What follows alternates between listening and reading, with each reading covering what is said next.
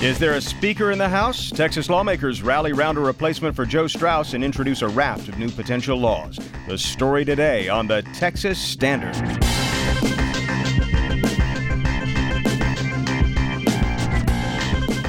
Texas Standard is a production of KUT Austin, KERA North Texas, Houston Public Media, and Texas Public Radio in San Antonio, with support from Rand Group, software delivered as promised. No surprises. I'm David Brown. More than 400 bills already proposed to kick off the 2019 legislative session. We'll hear about the big ones.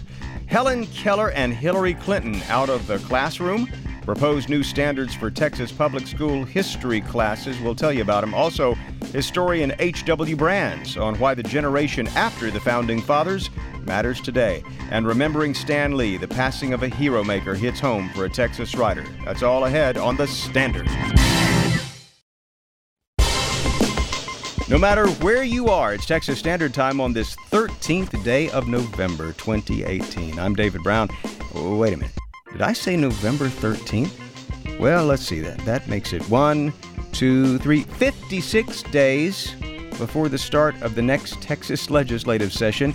And yet, let the record show it's already underway, in a sense.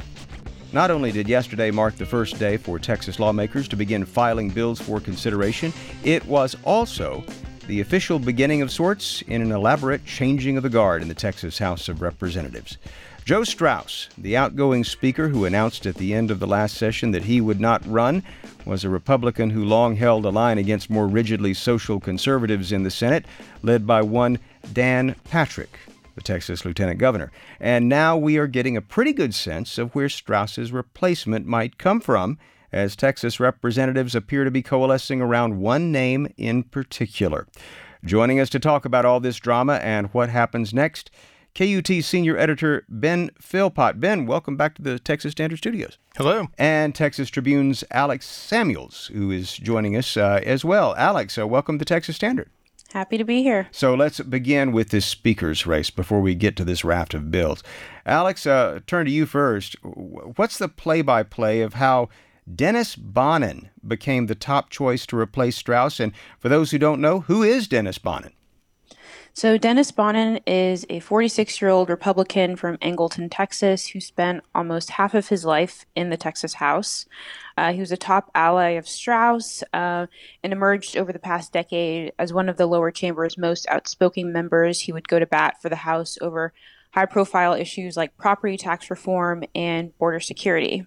I guess uh, one could say the ball kind of started rolling for Bonnen uh, in October. Uh-huh. A group of 40 or so Republicans met behind closed doors because the issue at hand was that there were six candidates already in the field to replace Straus, but none had emerged as the clear frontrunner. And in these Republicans' eyes, Dennis Bonnen kind of fit the bill as who could be the next successor for Straus. But wait a minute. I mean, uh, Ben, I want to uh, bring you in here yeah. because uh, there were a lot of Democrats added to this uh, august body during the uh, uh, midterm elections, and they wanted a, a, seat at the table in making a selection for House Speaker. Is this a done deal? Are they going to get to weigh in here, or is it all about Republicans coalescing around Dennis Bonnen? Well, you know, when when uh, Bonnen said on Monday that, that the race was over and that he had won, he said, "I've got 109 names so far that are supporting me." And you look down that list, there are Democrats on that list, huh. prominent Democrats within uh, the Texas House. And so I think you know this was supposed to be a race where the Republican caucus made its choice first and said, "This is the only Republican we're going to support." Now, this was something that a, a, group of much more conservative Republicans thought would be a good way of keeping those rhinos out of the speaker's chair. That's Republicans in name only, which uh-huh. they thought Speaker Straus was. Um, but, you know, in Bonnen's announcement yesterday, he even kind of seemed to circumvent that a little bit because he announced, hey, here I am, and here are a bunch of Democrats who are going to support me, and now I've got the majority, so there you go. He seems to be just uh, grabbing the ring here. Uh, Alex, uh, do you see any threat to Bonnen's claim, uh, as, I mean, from, from what you've been gathering? Um, as of now, no. It seems uh, pretty much like Bonnen has the votes 109, as Ben said, out of the 150 members in the chamber. That's well above the 76 votes needed to become the next Speaker of the Texas House. Uh, both Travis Clardy and Drew Darby. They were the last two Republicans to officially end their speaker bids after Bonnen announced he had this list of 109 members. And both said, you know, I've already sent Bonnen a congratulatory message and seemed to acknowledge that hmm. Bonnen is in a position um, to succeed Straus. All right. Well, at this point, I think I need each of you to reach into your pockets and pull out your crystal balls because we are about to try to figure out how this might play out in the upcoming legislative session we take into let's if we can take into account some of the uh, proposals that have already been filed. Take into account the fact that you have the uh, Lieutenant Governor Dan Patrick back in the saddle. Um, how do you see this upcoming legislative session playing out, Ben? Uh, let's start with you. Well, I think, you know, Bonnen, in the very short press conference that he had yesterday, uh, talked a lot about the family of the house and wanting to keep the house together, wanting the house to, you know, think through the ideas that are important to Texas, specifically saying school finance, that's it. We are going to finally do something about it during this upcoming legislative session.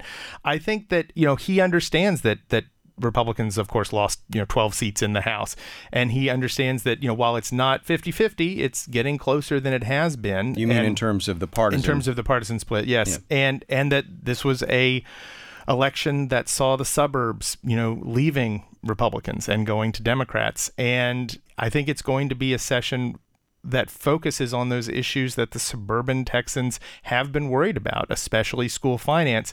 That could be a way for uh, not only to help the state, but mm-hmm. to you know maybe bring some Republicans back into the but fold. But let's zoom in on some of the particulars. It's my understanding that one of the bills uh, would override Austin's new ordinance, controversial ordinance, certainly among business owners, uh, to provide employees sick leave pay. So, what do we make of that, and how does that uh, something like that fare in a Bonnen led House?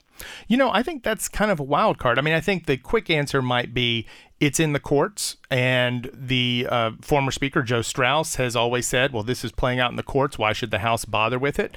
And so Bonnen could certainly take that line, but Bonnen could also say, you know, I could see him in based on previous votes and, and things that he has supported, saying, yeah, this is not something that cities should be doing. Um, but I think that the first one might be closer. You know, it's in the courts. Let the courts play it out. Alex, how do you see it? And maybe uh, what what other uh, bits of uh, legislation would you focus on? I mean, given that uh, I believe it's some more than 400 bills have already been filed now in regards to the speaker's race, something that's obviously going to be a big thing next year is property tax relief. Um, I know Bonnen was a big cheerleader in the House and the main one pushing the property tax legislation, which was often at odds with the proposal that the Senate was pushing forward. So I'm kind of interested to see how that dynamic will play out next year. Yeah, especially if we're talking about school finance reform and he's wanting to put caps on property tax. Well, I you know there is one of uh, one of the leading Republicans in the Texas House also has to just make it you know muddle it even more has a uh, constitutional amendment proposal that he's filed already, which would say the state must pay for 50% of how much it costs to pay for public schools in the state.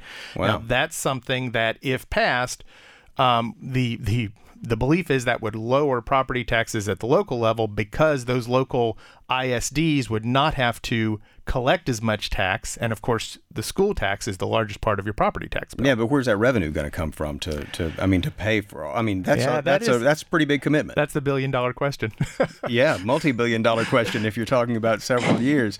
Uh, Alex, what what stands out to you in terms of these uh, these bills that uh, have been filed?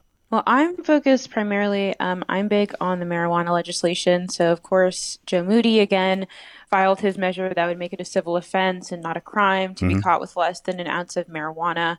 And that was one of several bills filed yesterday aimed at loosening marijuana laws in Texas. What's interesting to me is that while this bill has been filed in sessions previ- in prior sessions, it now has a bit more momentum because both uh, Republicans and Democrats in their respective platforms this year said they were in favor of this uh, legislation. So I'm kind of interested to see where that goes. Typically, the higher numbered bills are the ones that seem to get the most attention as the as the uh, session moves forward. Uh, I'm wondering about some of those higher numbered bills and if a bathroom bill might uh, be making another appearance. Uh, well, I'll admit that I did not triple check this morning, but I've not seen anything like that so far. However, talking about those higher numbered bills, uh, the speaker and the lieutenant governor both reserve, uh, I think it's 30 on the Senate side, 21 to 20 on the House side. Uh, so you, you know, right now in the House, the first bill filed is number 21. So if there is a bathroom bill out there, and of course, um, the lieutenant governor Dan Patrick has been more interested in passing mm-hmm. it, um, it would not surprise me if it somewhere somehow falls in that first 30, which will get those uh, either closer to the session or once the session has started. Less than a minute left, but do you see this as another battle between social conservatives and uh, uh, uh moderates in the House? I mean, is that the way that this is is shaping up uh, for the next legislative session? I think it certainly could be again. Dennis Bonnen, um, while his own person different from Straus, he absolutely has not been a fan of the Freedom Caucus, the much more conservative wing of the Republicans in the Texas House, and has then not been a huge fan of the lieutenant governor. Uh, in some of these issues. So it, it absolutely could come down to the same way we've seen in the last couple of sessions. Alex, your take? Um, I would have to agree there. Um, what I think was interesting is that after Bonnen made his announcement, both Greg Abbott and Dan Patrick came out and congratulated Bonnen and both said that they were looking forward to building a close partnership with him moving forward. So I'll be interested to see what their relationship between the big three is like next year. And I think that will focus a lot into whether there's sort of that tension that what that there was last year with Straus was speaker. The 86th session of the Texas legislature gets underway on January 8, 2019, formally speaking. KUT senior editor Ben Philpott and Texas Tribune's Alex Samuels will certainly be covering it. Let the games begin. Thank you both for talking with us on the Texas Standard. Thank you. Thank you.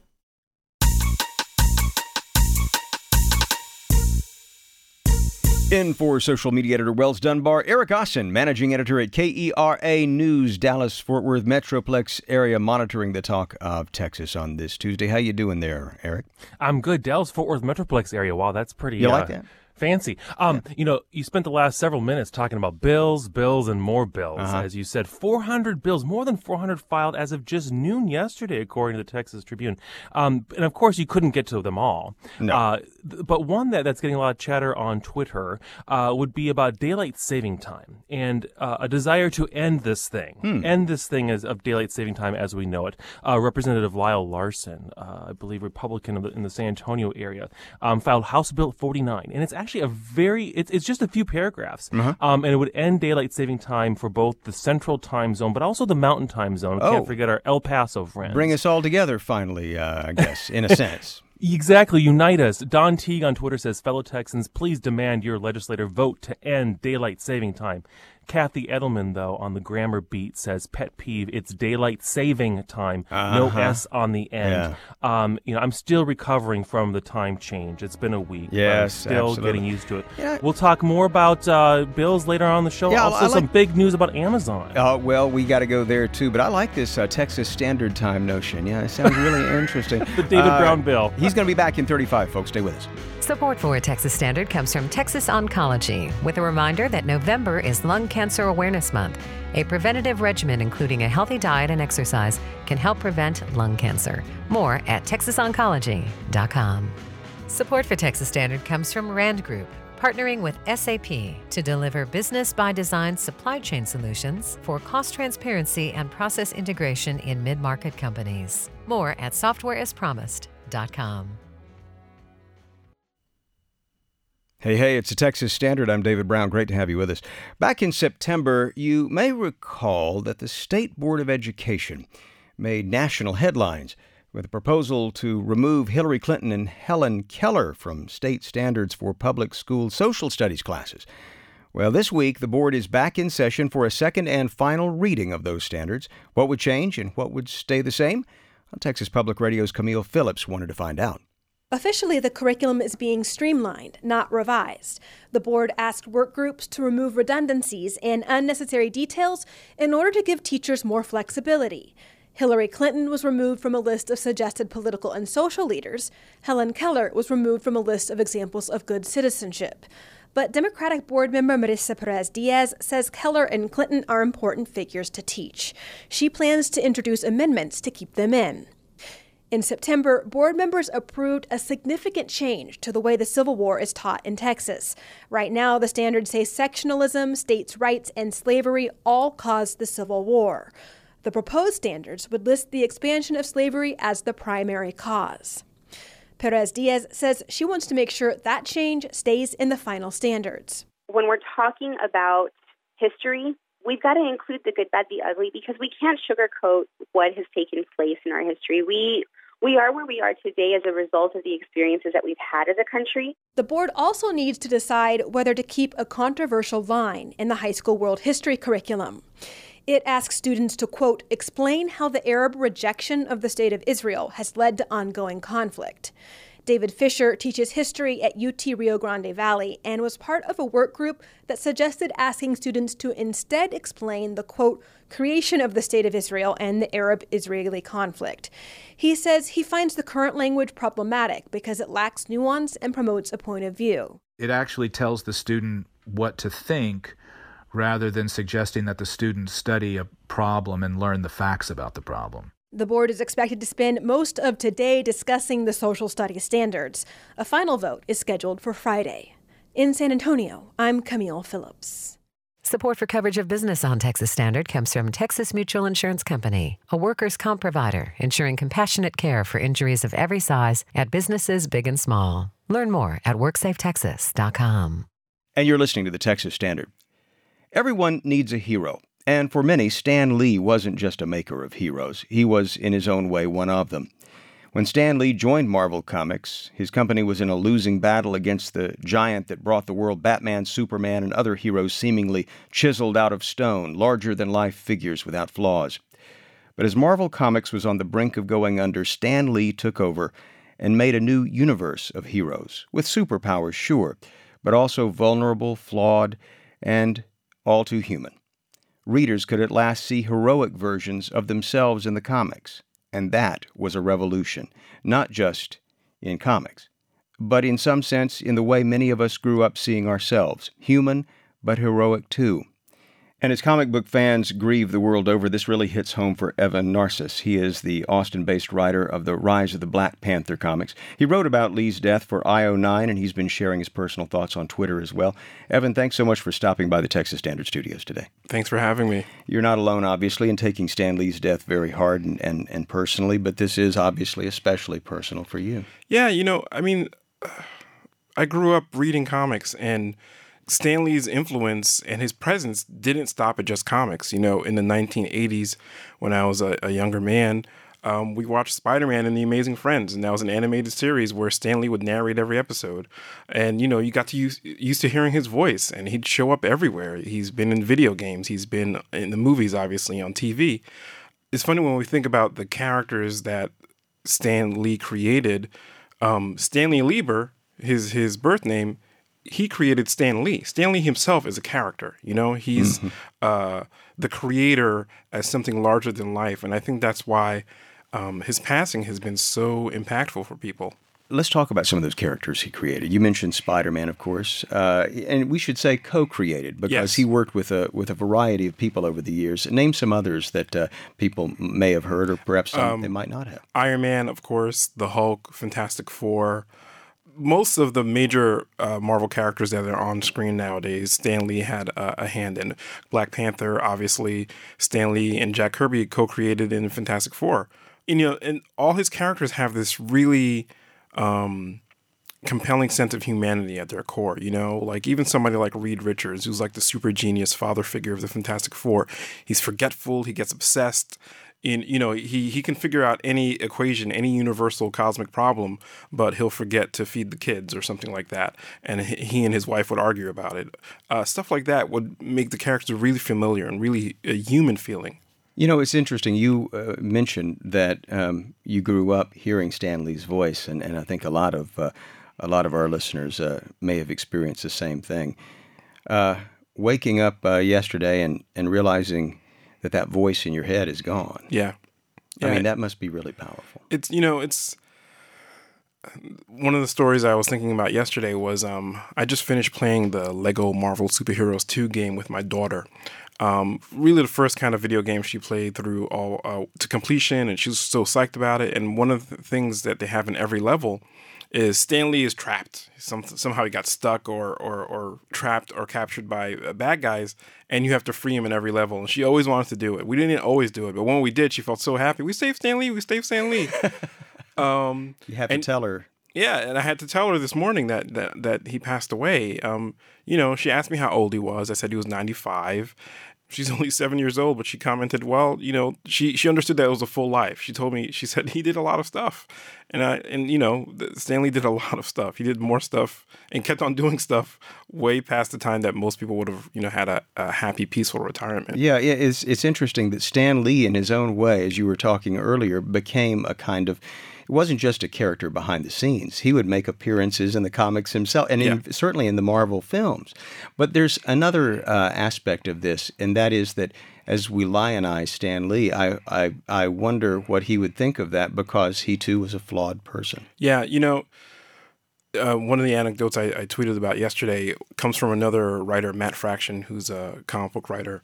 And um, he used to write a column uh, for a comic book website called Comic Book Resources. And he, he there was a secondhand anecdote he talked about where a friend of his found an old children's book that Stan Lee had worked on before he was Stan Lee, back when he was still Stanley Lieber. And he, he brings the book to a signing, and Stan Lee says very, you know, gently, can I look at this? And he opens it up. He doesn't want to damage the book. Clearly, like it's an artifact, something personal for him. And you know, he took his glasses, those famous sunglasses. He took them off so he could see it better. And um, he says, "Thank you for sharing this with me." And then he puts the glasses back on. He's back to being like the showman, the the carnival barker. And you know, there are layers to the man that I think the constant salesmanship probably did a disservice to. You know, a lot of people think about him as like this grandiose grandfather of, of pop culture, and he was. But, you know, I think he had feet of clay, just like the characters that he himself uh, co-created. You know, so it's it's it's something to think about uh, how complex and complicated he was privately in ways that we'll, we we don't really know. Evan Narcisse is an Austin-based journalist and writer of the Rise of the Black Panther comics. Evan, Excelsior. Excelsior, David. Thank you.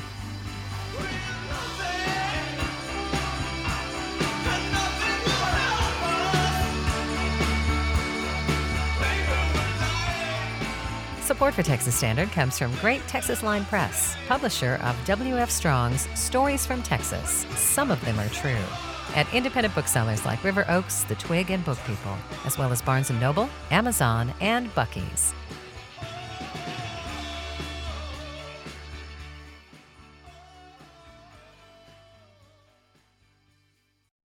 From the Texas Standard Newsroom, I'm Becky Fogel with a roundup of news from across the state.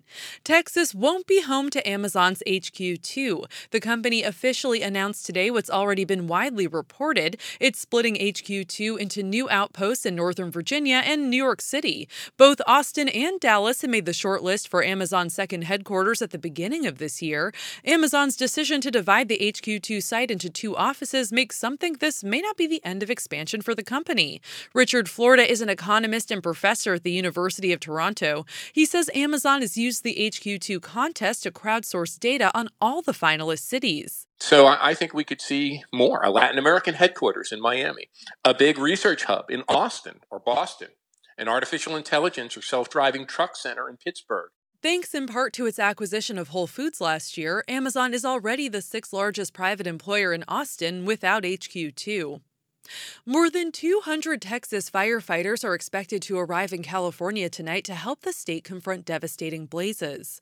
What's been dubbed the Camp Fire in Northern California has now become the deadliest in state history, claiming at least 42 lives. The Woolsey fire near Los Angeles has left at least two people dead. That's where personnel from Texas are expected to focus their efforts. The Texas Intrastate Fire Mutual Aid System, or TIFMAS, is organizing this deployment. Their state coordinator is Chief Chief Keith Kiplinger of Nacogdoches. He explains how TIFMAS started. Several years ago, the state established the Texas Intrastate Fire Mutual Aid System as a means for us to provide mutual aid between fire departments across Texas. Chief Kiplinger says TIFMAS had never sent people to fight fires outside of Texas until this past August. This year, for the first time, uh, California reached out for help with the Carr Fire in Northern California and Texas was able to send 25 engines and about 97 firefighters to assist them at that time. He says a number of the firefighters now heading to California fought the Carr Fire this summer, but many didn't. And so this provides an excellent opportunity for them to go to California and bring that experience back to Texas, to their hometown where they can actually provide a higher level of service to the citizens that we serve every day. Chief Kiplinger says all costs associated with sending firefighters out of state will be reimbursed by California. Texas Attorney General Ken Paxton is the new chairman of the Republican Attorneys General Association. The goal of the group is to elect Republicans to the office of State Attorney General. More than half of the attorneys general in the country are members of the GOP. That's Look at News from across the state. I'm Becky Fogel for the Texas Standard. Support for these Texas Standard headlines comes from Texas Nurse Practitioners, celebrating National NP Week, November 11th to 17th. Texas is home to over 21,000 nurse practitioners, providing high quality care to Texans every day. Information at texasnp.org. 33 minutes past the hour, Texas Standard Time. I'm David Brown. In ecological terms, South Texas is known as brush country. It's home to lots of thorny shrubs, trees, and palms. Its humid climate makes it similar to parts of northern Mexico, and it's only in these two places where you can find one species of the cacti family, which has been uh, prickly to say the least. There's a small spineless cactus native to the Rio Grande Valley called peyote, which contains a psychoactive substance known as mescaline. It's been used as a religious sacrament in ceremonies by native cultures for centuries, and every state has outlawed its use except for one Texas. It's a stark contrast when compared to the state's position on, say, changing attitudes toward a substance like marijuana. But lest you think Texas is permissive when it comes to peyote, Alvaro Cespedes offers this reality check. Peyote sellers are required to register with the U.S. Drug Enforcement Administration first and then with the Texas Department of Public Safety. They must report how much peyote they harvest from the wild and renew their license every year. Right now, there are only four licensed peyote distributors in Texas. One of them is Salvador Johnson. Be 72 in in, uh, in a, probably in about three weeks, but I still I still harvest peyote, so still going strong. still feel young, so. Johnson lives in Mirando City. It's a town of less than 200 people, about 35 miles east of Laredo. He's lived there pretty much all his life. After graduating from high school in 1966, Johnson joined the Air Force and was deployed to Vietnam. When he came back home, he followed in his father's footsteps. He sold peyote for about 18 years. I came out, got here, and, and I applied for my license. And uh, I started selling peyote. I've been doing it ever since. But distributors like Salvador Johnson are only allowed to sell peyote to registered members of one religious organization called the Native American Church. To buy it, church members must also prove their ancestry. The most important document for a person to have, in a town is what we call your certificate of Indian blood, because that will show you who you are, who your parents are, and your blood quantum. You have to be at least one fourth Indian to purchase peyote in the state of Texas, or possess peyote in, in the state of Texas. Folks who meet these requirements drive to the valley from every corner of the United States to buy peyote or as church members call it, the medicine. To me, it's a, sim- a symbolic representation of God. James Flaming Eagle Mooney has known Salvador Johnson for decades. He is the former leader of the Oglala branch of the Native American Church.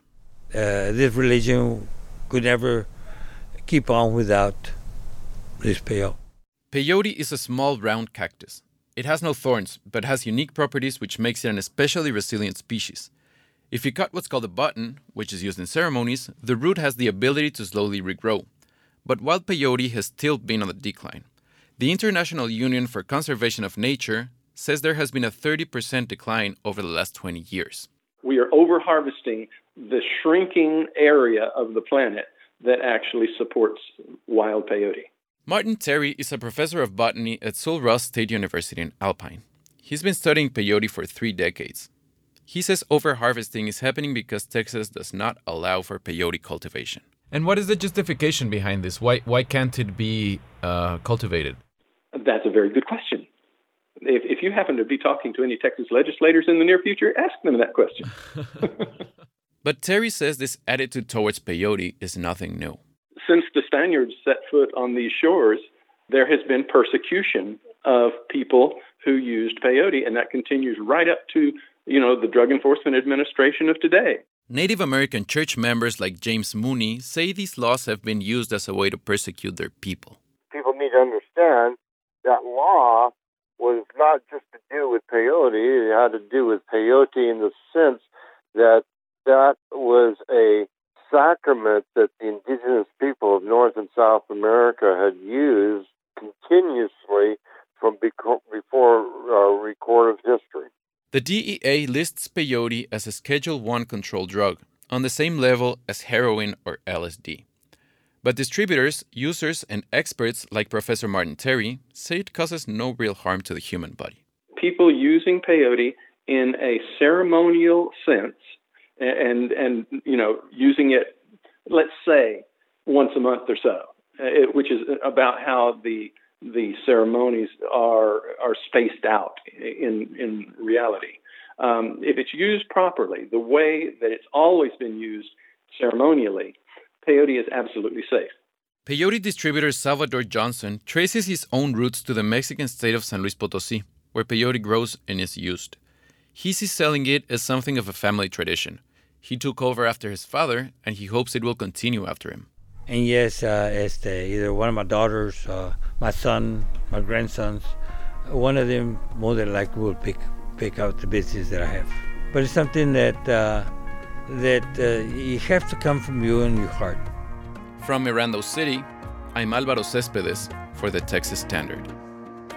Support for Texas Standard comes from Texas CASA, advocating for a safe and positive future for all Texas children in the child protection system.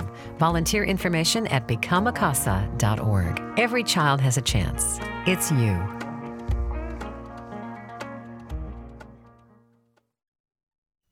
This is the Texas Standard. I'm David Brown. If American politics had its rock stars, one might imagine Washington, Adams, and Jefferson as the Chuck Berry, Little Richard, and Elvis of their time. Household names still invoked in arguments over authenticity and meaning. Consider how often the names of the nation's founding fathers are repeatedly uttered in our debates over everything from the Constitution to the direction of America itself. There are problems with this habit, to be sure. One of them, perhaps, the notion that the founders had a fixed idea of what America was meant to be, or what it would become. Even they didn't agree much of the time. And the nature of that disagreement becomes increasingly evident if we consider what the second generation of American giants fought over. They are names seldom mentioned in modern political conversation, but their battles certainly echo today.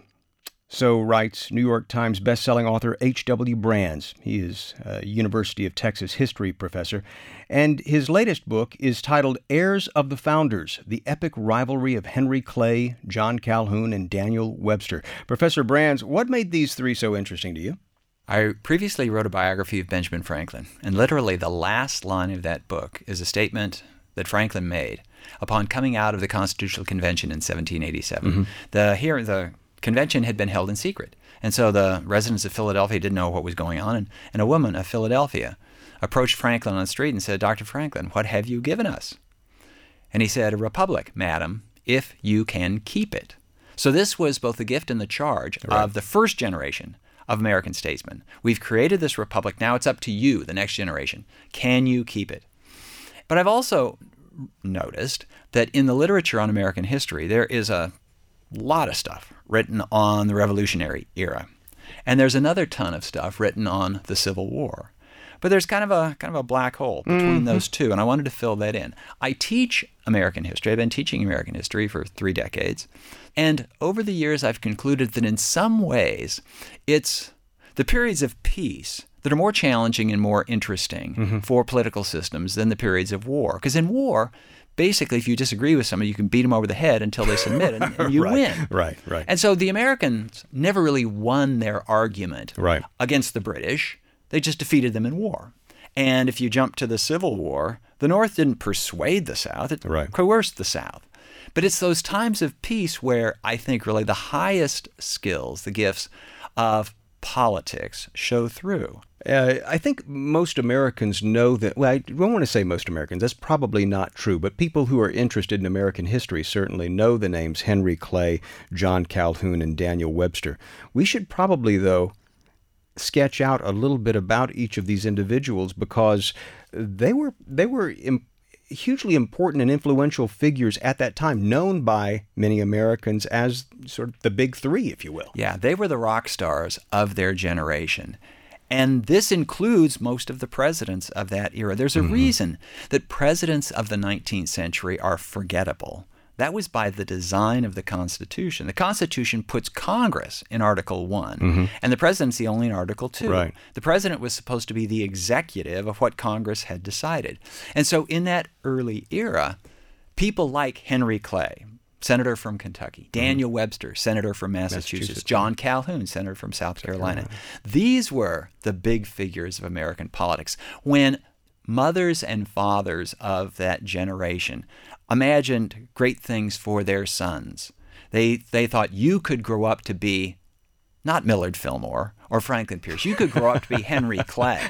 right. So my story covers the lives of these three men, but especially focuses on their overlapping time in Congress. All three entered the House of Representatives around, well, about the War of 1812. Right. And they gradually advanced to the Senate. And all three were in the Senate for the climactic moment of all their lives, the debate over the Compromise of 1850. So we've got Mhm. this 40 year period to account for. And during this time, there were shifting alliances. So part of the interest of the story is the shifting political views, the Mhm. sifting out of the sections of the country, but also the personal dynamics among the three. And they were also representatives of the three sections of the country. We think of North and South, but in those days they thought of North, South, and West. And so Webster was from Massachusetts, clearly North. Calhoun from South Carolina, the South. And Clay from Kentucky, that was The across the mountains, right. it was the West. Right. And so in that position, Clay often found himself the mediator between North and South. And in fact, Clay had the reputation as the great compromiser. He was mm-hmm. the author of the great compromises of the era the Missouri Compromise of 1820, mm-hmm. the compromise with South Carolina over the tariff in 1833, and the Compromise of 1850 in 1850. And in those days, and this is one of the intriguing parts of the story to me, to be known as a great compromiser was a high compliment. In our day and age, to be called a compromiser is probably meant as an insult, and Right, often right, taken that right, way. right. But that's a major lesson from this era that our democracy works when people are willing to compromise. And our democracy bogs down and threatens to fall apart when that spirit of compromise is lost. Of course, uh, none of the three actually were able to achieve the sort of uh, uh, compromise that any of them imagined. Uh, certainly not uh, before their passing. Why do you think that was? Was Actually, it, I'm going to take issue with that a little bit. Please. Because they did achieve the compromise, but the compromise didn't hold Didn't after hold. they died. Right, And that, that right. was key.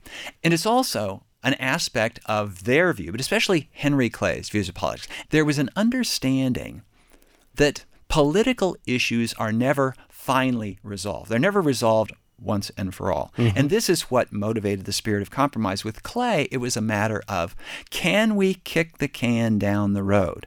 Can we advance the Republic another 10 years, another 20 years? Clay was a firm believer that there was a genius in American politics. It was the genius of muddling through. That if given time, the American political system can work this stuff out. I would imagine that in the course of, of writing this uh, narrative, uh, the, these three biographies, in a sense, that y- you must have been thinking about whether or not there are parallels today. Because, I mean, y- you even uh, end your book with how these th- th- this confrontation, this ongoing uh, confrontation between and among these three people, we're still having this conversation today. We're still fighting this. We're having a conversation. Now, sometimes I say that I've been to the 19th century and I return with good news and bad news. And the good news is that there was a time when American politics were even more polarized than they are today. Believe it or and, And and we and the nation survived it. Right. That's the good news. The bad news is it took a civil war. Right. So one of the things that I observed in this, and in, in the sense of drawing parallels to the present, the thing that made the sectional crisis so acute and dangerous for the Republic was precisely that it was sectional. Right. So the polarization was North against South, ultimately. It's geographic. Exactly. Mm-hmm. Today, the polarization is not that way yet. As long as the separation isn't geographical, then it can't really get any traction mm-hmm. in trying to say, I don't want to be part of this country anymore. It can be ugly, but I will say this that If anything is going to get done, there's going to have to be a compromise. So there's always a temptation to push things to an extreme. But very often there are the things that push back. And on those moments when things don't push back, that's when we get in trouble. Heirs of the Founders, the epic rivalry of Henry Clay, John Calhoun, and Daniel Webster, the second generation of American giants. H.W. Brands is the author, professor at the University of Texas at Austin. Good to see you. Thank you so much, and congratulations on the new book. It was my pleasure. Thank you.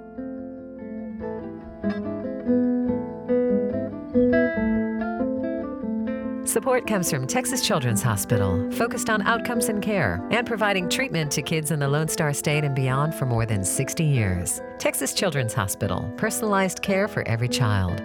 More at texaschildrens.org. You got to tune to the Texas Standard. I'm David Brown.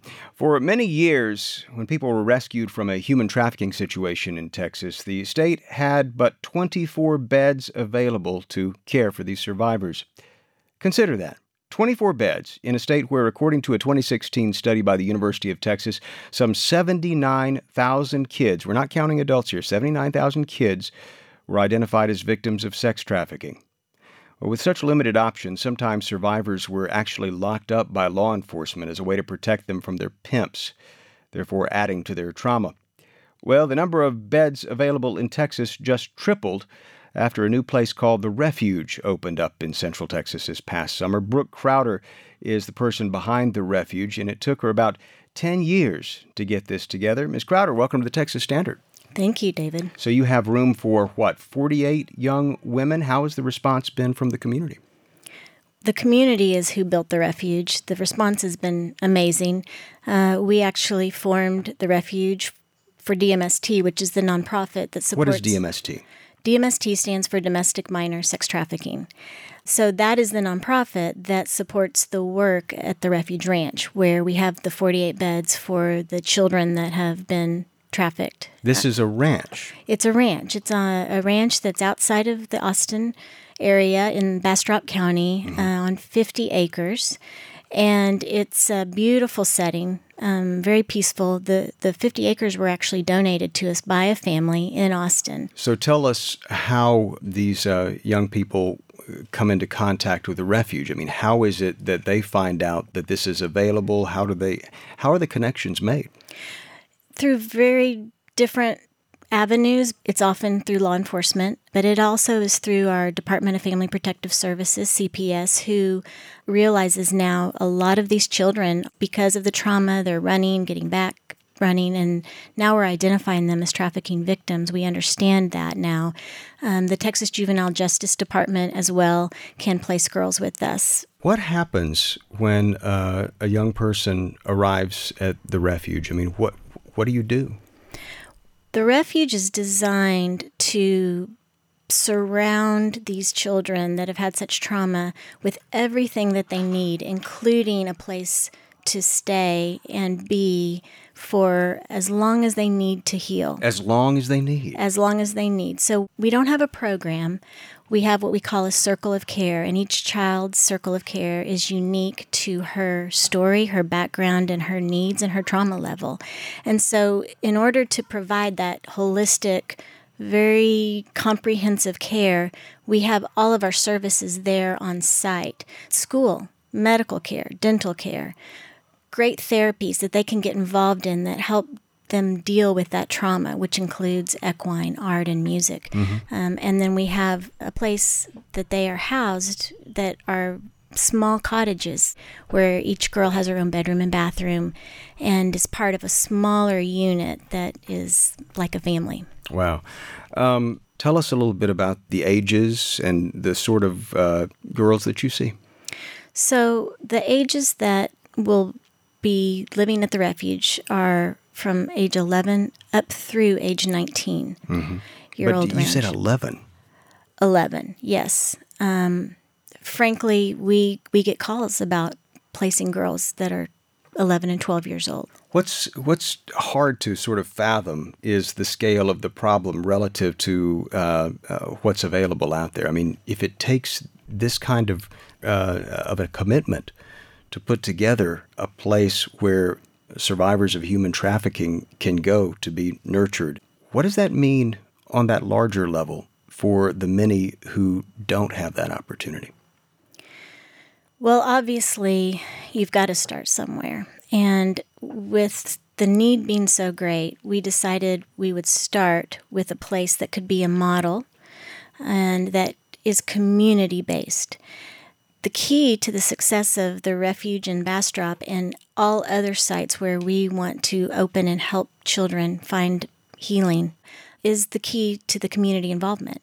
These are our children. These are children that were born and raised here in the United States. They are in our communities. They could be in the school in school with your own child. It could be your child.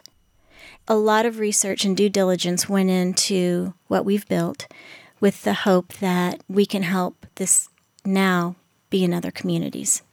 Brooke Crowder is the founder of The Refuge. You can connect with her at therefugeaustin.org. Ms. Crowder, thanks so much for spending a few minutes with us on the Texas Standard. Thank you. It's been my pleasure. And you were listening to the Texas Standard.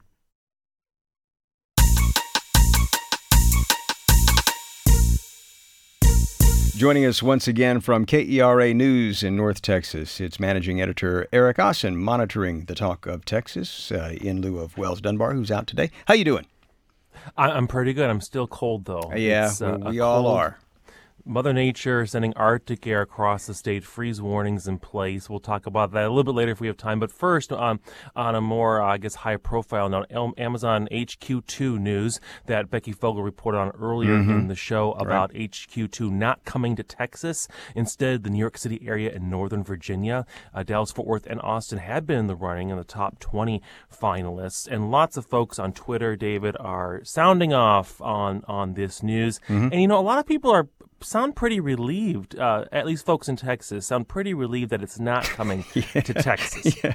Who wants you to know, deal with the traffic, man? I mean, come on the traffic and the housing prices that will uh, undoubtedly go up. Doug McCullough on Twitter said, I prefer Texas's policy to make Texas the most attractive place in the country to do business for every company, not bribe companies mm-hmm. to move Texas with taxpayer dollars. You know, David, a lot of uh, competition. I believe uh, 200 plus uh, metro areas had submitted bids, and, and lots of people were trying to offer whatever they could, rolling yeah. out the red carpet to Amazon to get them to come. Um, and let's see, Jeff J. 2H on Twitter says North Texas is booming, and I'm glad we lost out on Amazon HQ2. We are already growing faster than we can manage. And, and down in the Austin area, also, uh, biology saying, you know, I'm, I'm glad uh, Amazon's not coming because uh, the extra traffic. And Eugene Fisher on a bright note says, way to dodge that Amazon bullet, Austin. Breakfast tacos all around. So, you know, uh, tacos on Eugene. Yeah, well, tacos on Eugene, yes. Uh, the um, and taco sauce on me. But but but that's another story. But but here's the thing that I think that uh, uh, that's sort of lost in this. I don't know how many people remember this, um, but San Antonio's mayor Ron Nirenberg decided that San Antonio was not going to play this game. Mm-hmm, and he said, mm-hmm. you know, first of all, there's a, a, matter of dignity here where you have to go, please, please come to our city and we'll give you a gillion dollars, right? is that is that any way to run a government or to attract business, right? Uh, yeah, and, yeah. and and now and now Jeff Bezos of Amazon is sitting pretty with loads of information on how far lots of cities are willing to go. Exactly, it gives it gives lots of companies, not just Amazon, but lots of companies a playbook as to what you know cities are willing to do, and you know on a much smaller scale, lots of corporate relocations happen all the time time, and lots of businesses have been moving to Texas, uh, regardless of um, incentive packages. So um, I think the businesses will still keep coming to Texas because of the weather and because of the business climate. Well, not this. Speaking weather. of the weather, more cold temperatures, David, freeze warnings across much of the state including Austin and San Antonio, and possibly even the Houston area tonight. Zoiks. Bundle up, y'all. Alas, we're out of time for the big broadcast, but the news continues at texasstandard.o to the R to the G. In for social media editor Wells Dunbar, that's Eric Austin of KERA News. We're going to be back here for the big broadcast tomorrow. Hope you can join us. Philanthropic support for Texas Standard comes from Casey and Scott O'Hare, the Winkler Family Foundation, Lynn Dobson and Greg Wooldridge, Adrian Killam, and the George Huntington family.